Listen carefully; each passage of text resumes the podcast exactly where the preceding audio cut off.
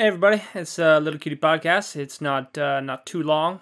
It's only, I guess, about three minutes. I don't, maybe you know, 180 seconds, uh, 180,000 milliseconds, if I did the math correctly.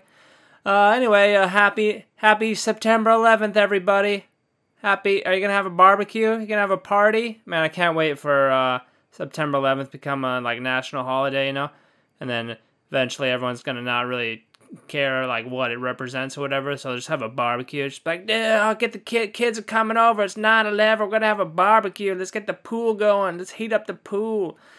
Uh, I mean that'll happen one day. You know, I mean, uh, you know, of course everyone says never forget. You know, never forget. Gotta, you gotta never forget. You know, you might have forgotten. Might, I don't know if you guys forgot, but those those uh, those big terror attack. I don't know if you guys did you forget. You better not have forgotten.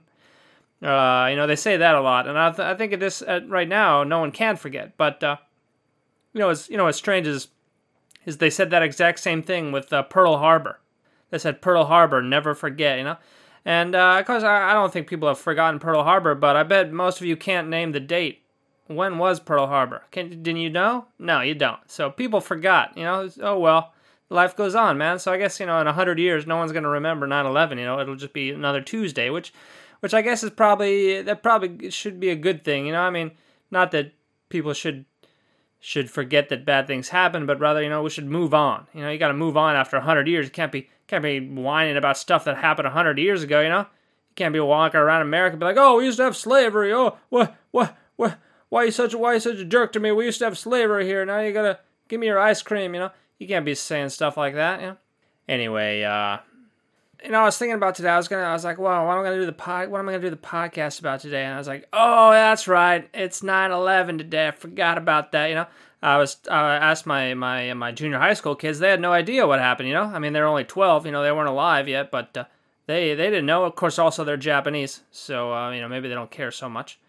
You know, it got me wondering. It's like, okay, if I keep doing this podcast every year, I got to do a 9/11 podcast every year. I mean, come on, I want to do I don't want to do the same 9/11 podcast every year. I don't want to talk about the terrorists every year on 9/11. Come on, man. I want I want what if something else happened to my, you know, what if I had a very eventful day today and I wanted to talk about it, but I can't cuz now I got to talk about the terrorists, you know? Got to talk about Al Qaeda.